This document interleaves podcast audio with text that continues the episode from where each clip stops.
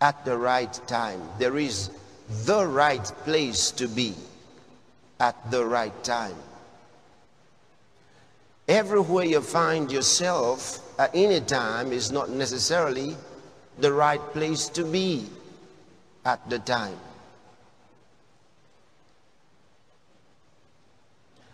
And just because certain things cropped up in your life doesn't mean those things should run or dictate the circumstances of your life. There is a place to be, the right place to be at the right time.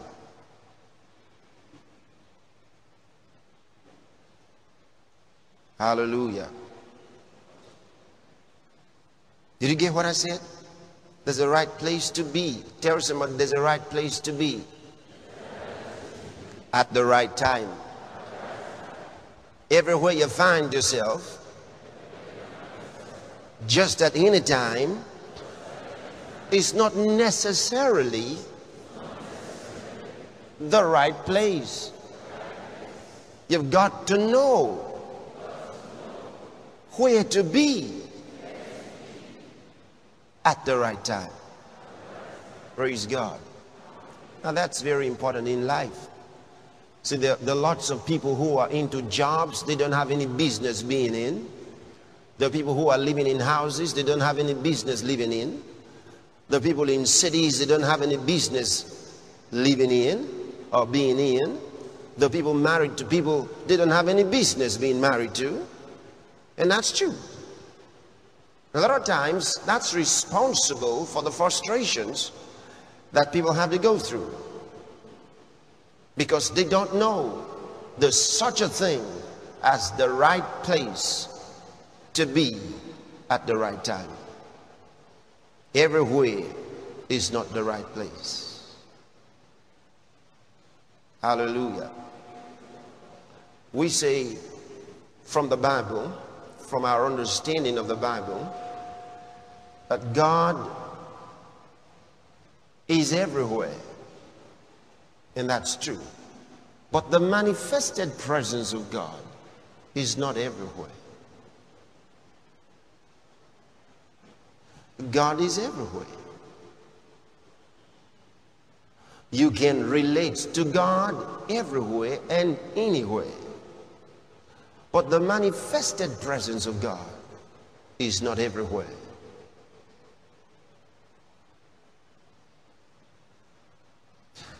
Why did Jesus say, Tell my disciples I will meet them in Galilee? What was wrong in meeting them in Jerusalem? What was wrong in meeting them at the garden where the tomb was? What was wrong in just meeting them just anywhere? But he said, Tell them I'll meet them in Galilee. So they get assembled in Galilee. I'll meet them there. There was the right place to be at that time. Now, if they were at Capernaum when Jesus made an appointment for Galilee and they went to Capernaum, even though his presence could be there, even though he could see them there, even though they could call on his name there, that would be the wrong place to be. Hey, what do you think? Isn't that right? Hallelujah. It pays to be at the right place at the right time.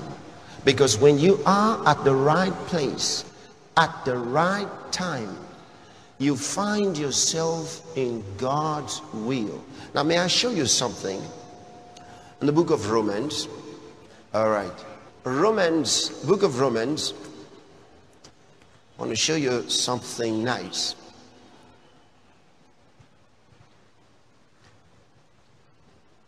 I found out that in, well, I should let that come later. Romans chapter 12.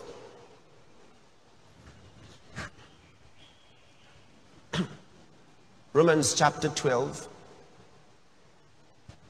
And I am reading from verse 2. Now, a lot of times we major on one part of this verse and we let the other one sleep. But I want to major the next few minutes on the latter part of it. All right, let's read. And be not conformed to these words. Be not conformed to these words. Don't compromise with this world. Don't be fashioned according to this word. Don't let the system of this world run your life. That's what he's telling you. Be not conformed to this world, but be transformed. Oh, this is beautiful. Look at it. He says, Don't be conformed. Don't allow the world to hem you in. Don't let the world organize your thinking. Don't become like the rest of the world. Don't become comfortable with the system of the world. He says, Be not conformed to this world. Don't be fashioned according to this world. He says, But be transformed. He says, Let there be a change in your life, taking you to a higher level. Be ye transformed. Hallelujah. Transformed. Tell somebody, transformed. Say it again, transformed. Good. He says, but be ye transformed by the renewing of your mind. Now he tells us how to get that transformation. He says, by the renewing of your mind, changing your way of thinking. And how does that happen? Through the Word of God. Through the Word of God. Be transformed by the renewing renewing of your mind, changing your mind according to God's word. Now, you used to think this way. Begin to think according to God's word. Now, when God's word comes to you, it gives you material for thinking. Now, God says, meditate on the word. Let the word control your thinking. For example, somebody used to say, I'm very hot tempered. Now, when you are born again, you cannot be conformed to that system of the world because it's not from God.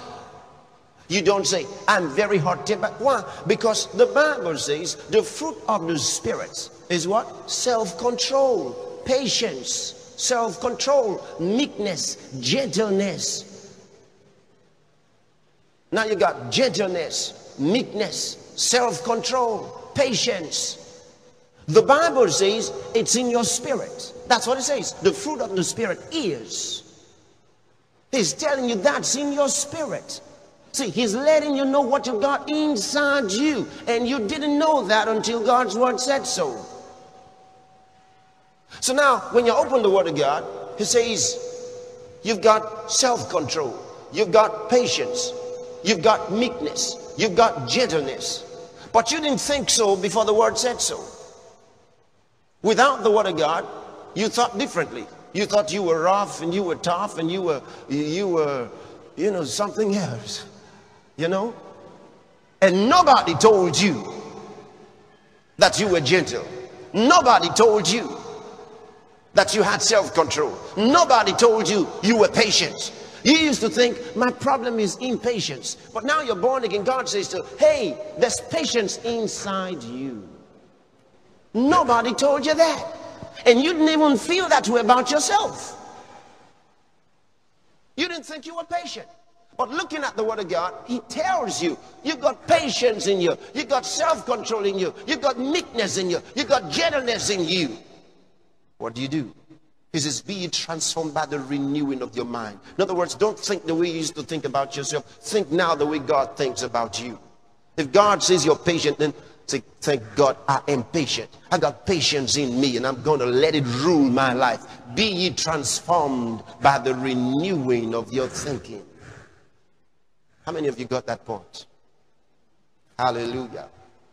You know, that's the way we grow in Christianity. The Word of God gains mastery, gains the ascendancy in our spirits. And then we find that we are developing, we are growing. We're not what we were last year, we're not what we were last month. Within a week, your thinking can change. Hallelujah. And then, you know, if you meditate on it long enough, it'll come to stay. A lot of times when it comes, it comes fresh. See? But then you stay on it. That's the reason for meditation. You read it again and again and mutter it and pray with it and say those words. And then every time you do the wrong thing or say the wrong thing, and that wells up again in your mind, what you got from the word of God, then you change what you just said. You change what you just did. You change what you just thought about that was wrong. As far as God's word is concerned. Then you replace it with what God's word says. Maybe you just said, Well, I know I'm not a patient person. No, God's word says I'm patient. No, no, no, I am patient. I am. But you just said your word. Yeah, because I was wrong. God's word says I am, so I am. See, do you understand what I'm talking about? So he says, Be ye transformed by the renewing of your mind. Now, this is beautiful. Let me read, let, let's read further.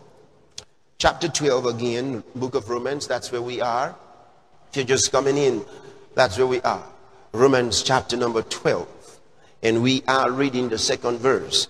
And be not conformed to this world, but be ye transformed by the renewing of your mind. That ye may know. Oh, this is wonderful. This is wonderful. Did you notice when he says, when he says here, but ye, be ye transformed by the renewing of your mind, that that's not a, a full stop right after that? What do you have there? Is it full stop? What do you have? How many of you have seen that? Have you noticed it's not a full stop? Now, he's telling us the benefit of being transformed by the renewing of our minds. And that's where I was going. Look at it now.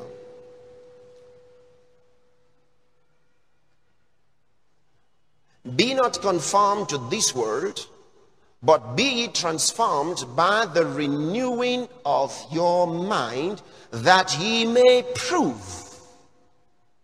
That ye may prove. What is that good? Did you see that?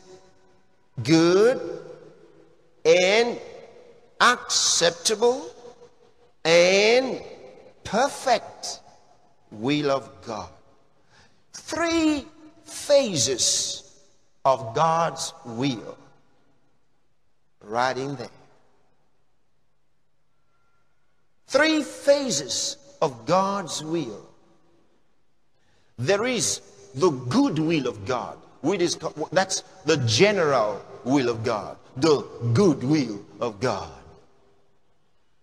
There is the acceptable will of God. Then there is the perfect will of God. That's the highest.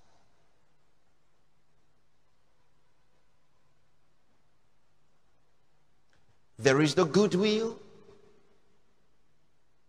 There is the acceptable will. The good will is the general will of God that you just know is good for people and is good for God. For example, I want to go to Korea to preach the gospel because Jesus said, Go into all the world and preach the gospel to every creature.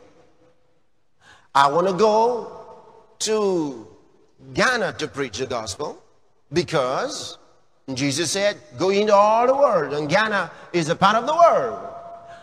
I want to go to Zaria to preach the gospel because Jesus said, Go into all the world. I want to get a job at uh, Central Hospital. Why? Because the Bible says if you don't work, then don't eat. So I just want to get a job. Just get me a job. Because it's right to have a job. Are you catching it? I want to get married. Why? because it's good to marry and it's time for me. I think I'm old enough. I want to get married. Are you catching it now? I need a house. So I'm asking the agent, just get me any three bedroom flat or get me a, a, a super duplex. I, I, I, want, I want to get a house. Where? A nice place. Just get me a nice place. Why? It's right to get a house, live in a house. The general goodwill of God. That's what it is. And do you know that most Christians live their lives there? They never thought that there was something more than just getting a job. They've never thought there's something more than just being in a city. There are people here. Well, I schooled in Lagos. So, so I, I grew up in Lagos. So I got married in Lagos. Gotta get a job in Lagos. Hey, I can't figure working anywhere else on planet Earth. Couldn't be anywhere else. I want to go to the USA. Why? Well, things are bad down here. I just want to go help me make some money and come back. Why? All my friends have traveled and I got to travel too. Well, you know, um, there's the visa lottery, and I want to, I want to try if I can get it. Someone says, I got the visa. I won that lottery, and so I've got to go. If God didn't want me to go, why did He let me win it? Well, did God say play it?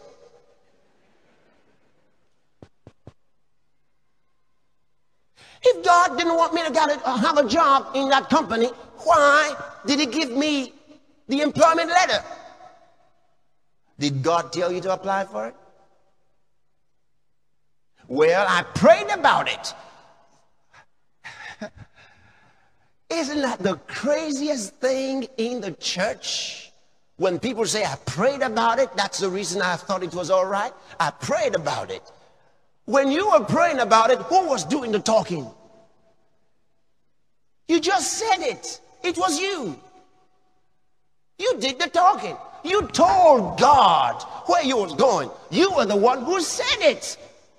Didn't you notice the difference? You didn't say, God told me. You said, I told him. And look at this. There's a guy who's gone out of home. He's gone somewhere. And mama says, why did you go out? And he says, I told daddy. It's easier the other way. Most of the time, they don't tell daddy, they tell mommy. How many of you know what I'm talking about? The guy, the young guy's going out, and daddy says, Don't go. So, and, and daddy's going out. So, in the evening time, daddy comes before he does. So, where are you coming from? He says, I told mommy. Now, he doesn't say, Mommy told me to go. He says, I told mommy. That's a great difference. I told mommy. He's trying to imply that he got the permission from mommy because he told mommy. And daddy doesn't listen to that, gets his whip out, puts seven lashes on his back, and he doesn't forget it the rest of his secondary school period. Hallelujah. I told God, I prayed. That don't make any sense. You told him, who do you think he is? Most people who talk like that don't know him. The born again, I'm not talking about non Christians yet. They don't know him. Listen, if you ever see Jesus, your knees will buckle. Most of them don't know him. They don't even know the Holy Ghost. All they know about the Holy Ghost is that he helps them talk in tongues and makes them shake. That's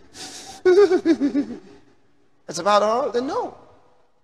But when you meet the Holy Ghost, You'd be like John in the book of Revelation. Read chapter 1. He said, I was in the island of Patmos. He said, um, and I was in the spirit in the Lord's day, and I heard a voice behind me. And the voice spoke to him. And then he said, I turned to see the one who was talking to me.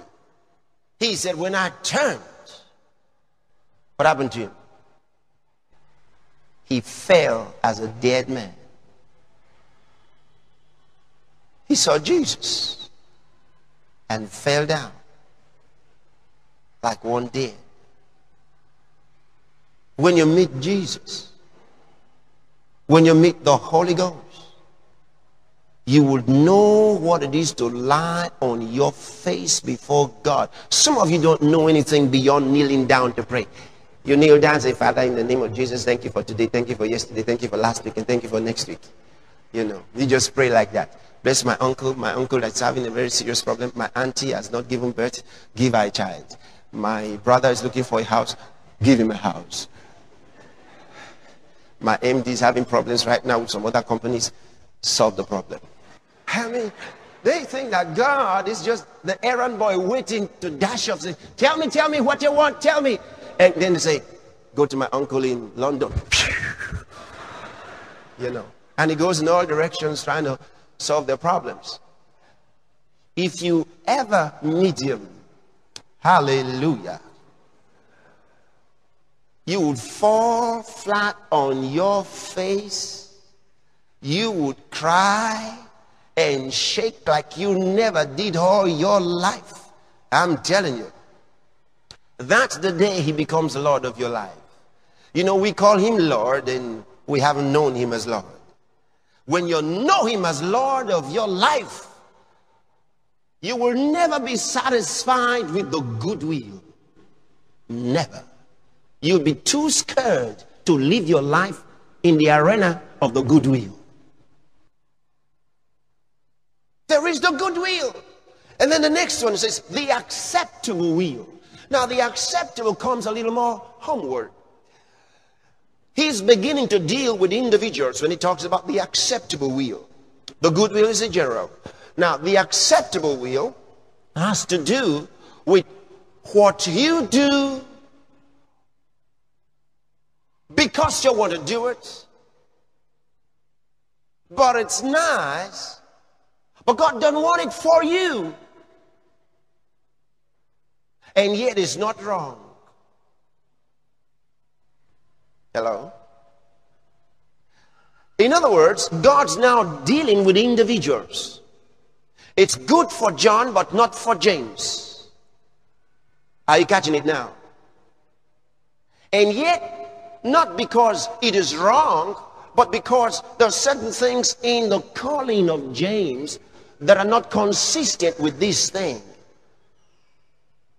But it doesn't harm. Simple example. The children of Israel asked God for a king. They said, we want a king. We want to be like other nations. And Samuel said, hey, come on here. It's not right. They may have their kings, but God don't want that for you. God is your king. They said, nay, nay, nay. We want a king that we can see. We want a king that will ride on a horse in front of us and we all go to war together. We want to see the king. Then he went to prayer. God said, Don't worry, give them a king, but warn them. He said, Warn them. Tell them what that will, what the king will do to them in future. Let them know what the trouble will be Warn them. And then they said, well, Samuel warned them and they said, nevertheless, we've heard you. Nevertheless, we want a king. God said, all right. Now, remember, it was God who helped them in choosing a king. Did you notice that? It was God who chose Saul. He helped them. But that was his acceptable will. They were flowing in the acceptable will of God. I want a job in Chevron.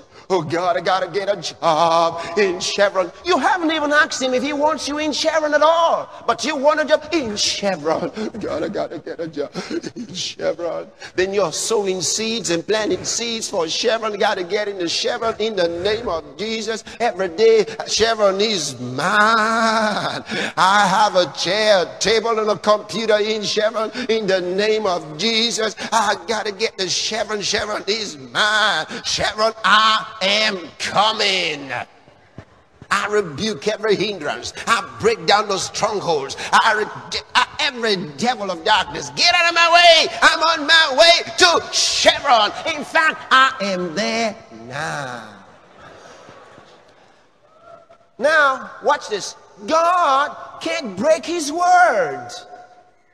And so God, He kicks the doors of Chevron open and He gets you inside. But that may have not been His perfect will. He helped them choose Saul. He went out and, and got them Saul. Did you ever read of the prophet Balaam? Balak said to Balaam, Balak was a rich king, and he he said to Balaam the prophet, he said, I want you to curse Israel for me. And I'll pay you. Balaam said, No, I, I, I don't do that.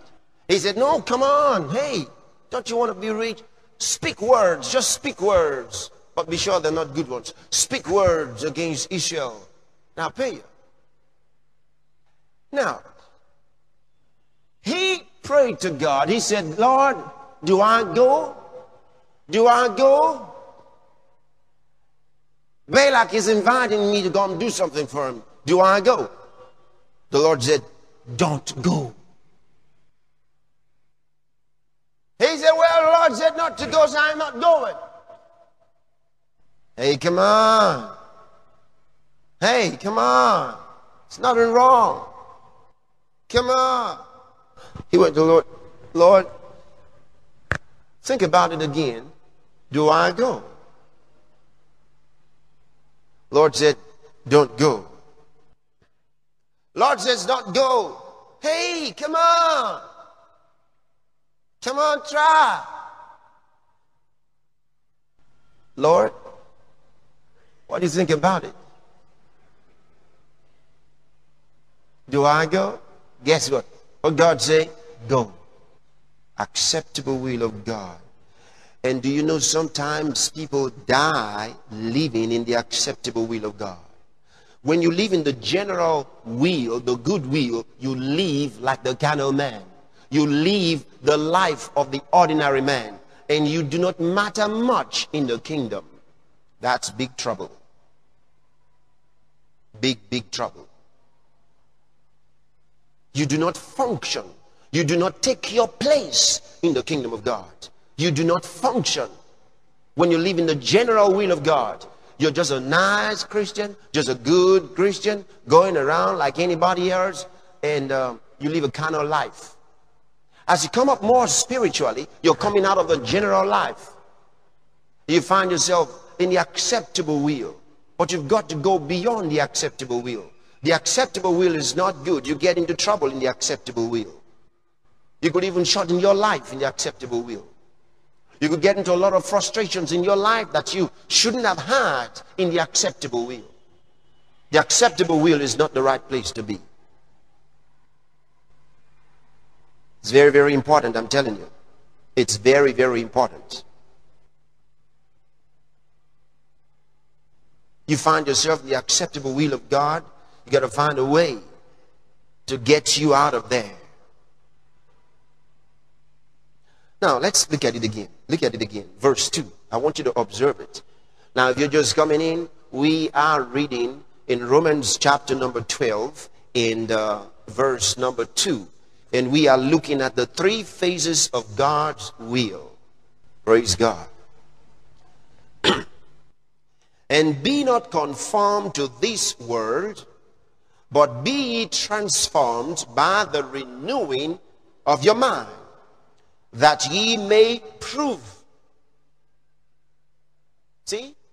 Now, if you are renewing your mind by the Word of God, He's telling you, you'd be able to prove to you what is the good, what is the acceptable, and then the last one there, and perfect will of God.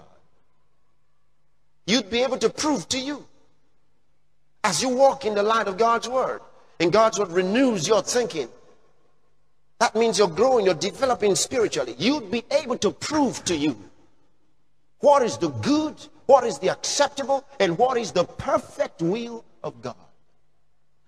The perfect will of God is the right place to be. Hallelujah. Now, how do you come about the perfect will of God? First and foremost, it's so important that you find out what is God's calling upon your life. See, a lot of times we put the cart before the horse, and that's wrong. Many Christians do this, and there's no big wonder why there's a lot of them who have not grown spiritually. See, you have to set the things right. You have to set the table right. You, you don't put your shoes on before your socks. Come on, talk to me now. But we see children doing that all the time. They put the shoes on, then they pick the socks. And sometimes they put the left one on the right one, and vice versa. But as they grow, they know just by looking at the shape which one is the right one and which one is the left one. You know what I'm talking about. But prior to that time, they didn't know. They just thought anyone would go. But they knew as they kept on walking, it, it felt rather funny. It felt funny. Praise God. You know, in your life, you've got to be really careful. One day, I went to a shop several years ago, and um, I hadn't checked me well when I got dressed. So when I opened the door to come out of the car, somebody pointed out to me, who went with me, something about my shoes. And I looked down and I said, Whoo! And I got right in to make changes. Let me tell you what was wrong. And that's how many people live their lives without ever knowing. I put one shoe on the right leg, had a different color, different design from the one on the left foot. So the right foot and the left foot weren't wearing the same shoes. But they were my shoes anyway, and they had perfect feet. So I didn't feel any different. I just was okay. Just didn't look down. Now I was about to walk off and and I said, Man, thank you. Some of you have found yourselves in that situation. Even in some marriages, that's the way it is. They got one brown foot and uh, one green foot faith, though, but there's just something that doesn't work out right. And all the time you're wondering, Lord, was this the girl I was supposed to marry? Was this the man I was supposed to marry? You were not listening to the voice of God's Spirit because He never makes a mistake. You weren't listening. She may say, Well, I'm there now. What am I going to do? Your hope. Be not, come on here. Are you still with me now? Be not conformed to this world, but be ye transformed by the renewing of your mind, that ye may prove what is that good, good and acceptable and perfect will of God.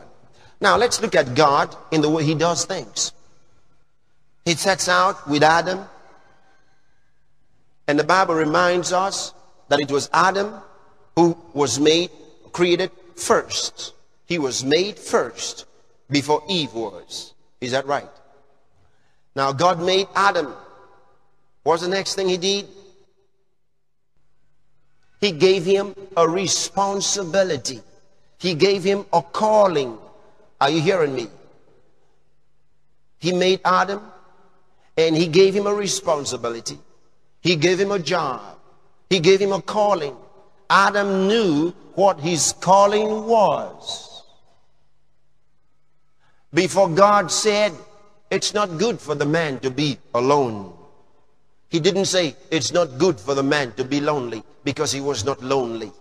There's a difference between being alone and being lonely. He was not lonely. He was alone. To be alone means you are up to something without anybody else. Always alone has to do with something else. To be lonely means you're alone doing nothing. Hello? Because there's nobody with you. You can be lonely with a large crowd around you. You can be lonely with all your friends with you. You can be lonely even though you have a job. You could be lonely with your husband and your kids. You could be lonely with your wife and your children. Loneliness is an inside thing. To be alone means there's nobody with you in connection or with regards to a definite direction. And so Adam was alone. God was his friend. He was not lonely. He communicated with those animals, but he was alone. So God said, It's not good for the man to be alone. Now, watch it. You get this. It's not good for him to be alone. I will find him a help suitable. He didn't say, I'll find him a friend. He said, I'll find him a help. He didn't say, I'll find him a friend. Come on, talk to me now. You go study for yourself in Genesis. He said, I'll find him a help. Not I'll find him a friend. I'll find him a help. Suitable. Meaning that God was concerned about what he told Adam to do. So he says, he needs help to get it done. He needs help. So I'm going to get somebody suitable to help him. Are you catching this now?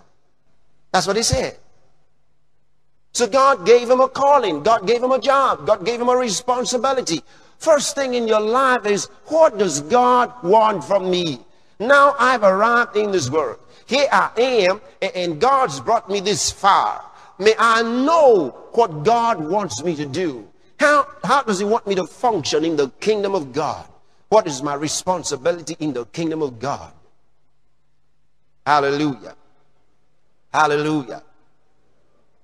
You know, sometimes uh, we, as we study God's word and, and we listen to some of the speeches, some of the speeches made by some of um, the world's most remarkable people. I, am not uh, looking at some of the negative things they say, but um, some thoughts that seemed to be right. Uh, Kennedy was said to have made a beautiful speech, and within his speech, something that the whole world has heard about, everybody knows what he said. And I, I want to pick that little statement and uh, look at the mind of certain people and look at God's word. He said, Do not ask what your country can do for you. Ask what you can do for your country. That was good thinking. That was good thinking. Excellent thinking. He was a young man. And he said, Do not ask what your country can do for you. Ask what you can do for your country. And, and that's got to do with patriotism. That's the right thinking. That's the right mentality. That's the thinking that produces greatness. That's the thinking that produces greatness. T.L. Osborn put it the other way. He said, Go where the need is greatest and the help is smallest. In other words, you think first. Like, like Paul the apostle, when Jesus spoke to him from out of heaven on his way to Damascus, what did Paul say? Lord, what are you going to do for me? Was that what he said? He said, Lord, what do you want me to do? That's the right question. Oh, may God give you the wisdom always to ask the right question. It's so important when to ask the right question, to request the right thing from God. God said to Solomon, Ask what you want, and I'll do it for you. And the young man, he said, My father taught me. You studied the Bible. It was David who brought Solomon up and taught him. And so Solomon knew when he came to that age, he knew what to ask for because his father had instructed him properly, had taught him. His father told him, Go for wisdom. Read the, the book of Proverbs. He'll tell you. He'll tell you his father taught him. It was his father that taught him what was important in life. And he said, I was my father's son. He took after his father. He held on to the words that his father spoke to him. So the day came when, when God said, ask what you want, now do it for you. He said, I want wisdom, knowledge. Then God said, wow. Read it. He said, wow. Did you ever read in the Bible that God said, wow? Well, that's the meaning. That's, that, that's the way you can paraphrase what he said. God said, wow. Young man, you've just become a king. You didn't ask me for the life of your enemies. You didn't ask me for wealth. You didn't ask me for, for, for long life. God said, wow. He didn't ask for all the things that young people are asking for today. Oh God, I need money. Oh God, give me wealth. Wealth like no man's business. Oh God, give me, give me, give me long life. Give me. He didn't ask for any of those things. He says, give me wisdom. Give me knowledge. I want to know. He was asking for revelation knowledge. The man knew how to study. He was asking for revelation knowledge. He was asking for understanding, wisdom. Wisdom says, I am understanding. So the man knew what he was asking for. God said, Wow. You didn't ask for your, the life of your enemies. Have you heard some people praying? All my enemies, oh God. Oh, my enemies, right, left, and center. Spraying water or spraying holy water or oil at their houses. No enemy shall come in. No enemy shall be here. The water of God or the oil of the anointing. And then the, the doorposts and lintels of their houses, they say, the blood of Jesus. The blood of Jesus. I anoint me, I anoint me, I anoint, anoint my feet. They take their car keys and anoint it. Anoint the four tires in Jesus' name. You are a crook. Well, a crook is somebody who's crooked. anyway, see, there's something wrong. The anointing of the Old Testament came from a, the, from a, from a horn. It came from a container somewhere, and the prophet had to hold it. But the anointing in the New Testament doesn't have no business being in a bottle. It comes from the inner man out of your belly shall flow torrents of power. Can you shout amen? amen? Out of your belly. You don't have to buy any bottle. Out of your belly, from your innermost being, shall flow like a gusher, he says. had the Holy Ghost come on the day of Pentecost. The Bible says there came a sound from heaven like as a rushing mighty wind. When you start praying in the Holy Ghost and releasing those waters from your inside, it goes out like a rushing mighty wind to the place that your prayer is directed to. Oh boy. You don't need all that. When you start praying like this, power's coming out of you everywhere. Don't need to go to the gate. Don't need to touch the doorpost and lintels of your house. Just stand in your bedroom and release the power. The walls will receive that anointing. I told you one day you're sitting on my bed and Jesus walked in. I was sitting on the bed. I was sitting on the bed. I was sitting. And Jesus, before he got to the door, the walls reported his presence. I knew somebody was coming in. The walls, I'm telling you, I can't describe it, but the walls responded. I don't mean they were vibrating. There was something about the presence of Jesus as he was walking down the corridor before he got to the door. By the time he got to the door, I fell with my head downward. But I was sitting. There's such a presence, such an anointing. Such an anointing. It's so powerful, it can't stay in a bottle. Did you ever read that Jesus was praying? He was praying. Peter, James, and John, and John were with him while he was praying. And while the Bible says, as he prayed, the fashion of his countenance, the form, the visage, changed. As that changed, his clothes began to have the anointing. They began to glitter. Suddenly they became white as snow. The anointing went from his spirit to his body. From his body jumped on his clothes. As they looked at Jesus, as he came down, the anointing also came down with him, came down the mountain. And he said, Relax, don't tell anybody what you saw because they won't understand. Hallelujah. One time he was in a crowd and a woman who had a hemorrhage, suffering from hemorrhage 12 years, said, If I may but touch his clothes. And on that day, on that day, there was power. There was an anointing. See, the power was not always there. Are you hearing me? There were certain times the anointing would be strong. Otherwise, why did Jesus pray? A lot of times when he had these meetings, he would go and pray and then come out. And every time he prayed before coming out, boy, read those scriptures. The Bible says all men sought to touch him, for there went virtue out of him and healed them all.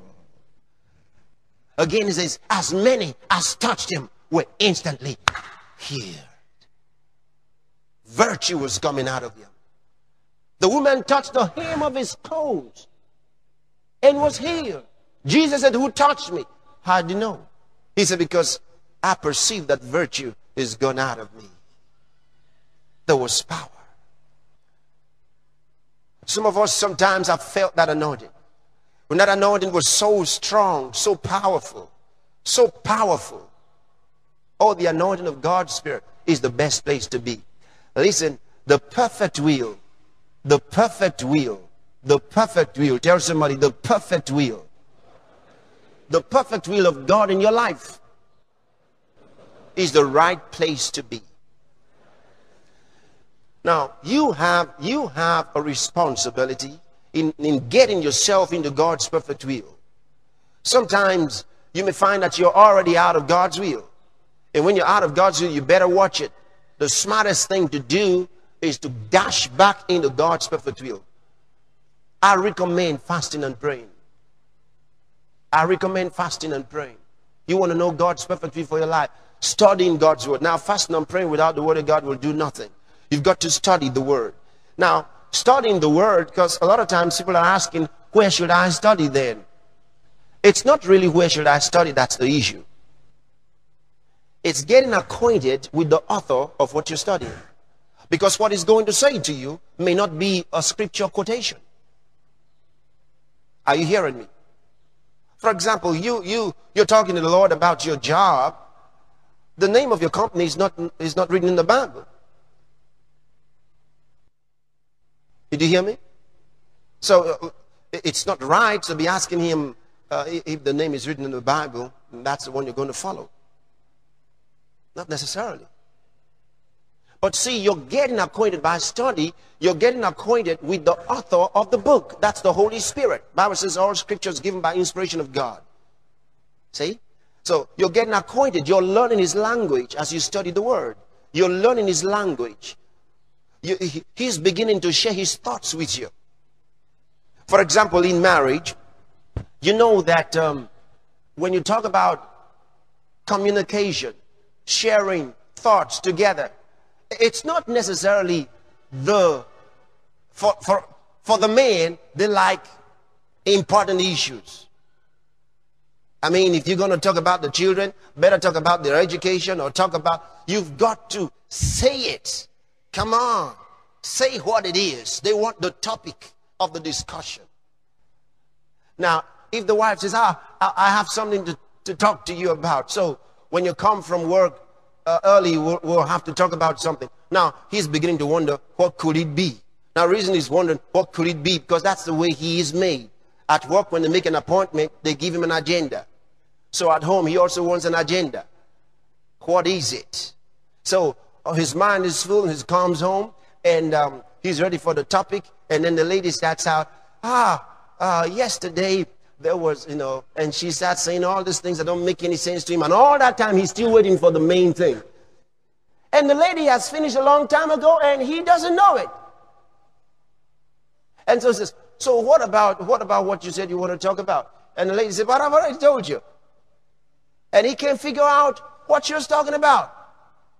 Because she's just talking about general issues, you know, my hair, my nails, the children, you know, they're playing and one was angry with the other and uh, all kinds of little things. And they don't make any sense to him. He wants the title of the subject. He wants the project to be well structured out. He wants everything, you know, and so that when she's finished, then he can now give his advice, give his view. The woman don't need your view. She don't need your advice. She just wants to talk to somebody. You know what? And, and those are the things that get you acquainted. And that's the way God is. Do you know God is both male and female? When he first created man, man was both male and female together like God. And then when he made man, according to the Bible, the creation and the making of man are two different things. When he created man, he created him male and female. When he made him, he separated the male and made Adam when he made the woman, he took out something from him and made the woman. So she's different from he is. Praise God. But God exhibits both male and female characteristics. So you can understand why God can be so soft and be so strong. Why God talks like a mother and a daughter, and then suddenly becomes a son, a king, and then a father. He, he just changes. You can understand why God cries. Somebody says, God cry. You think, because God, how can Almighty God cry? God cries. The Holy Spirit weeps. Read your Bible, study about Him. He exhibits male and female characteristics. He just starts weeping and suddenly turns into a man of war. He exhibits both to their best extremes. The only thing is a matter of time. Let's pray. Would you talk to him now? Worship him, honor him.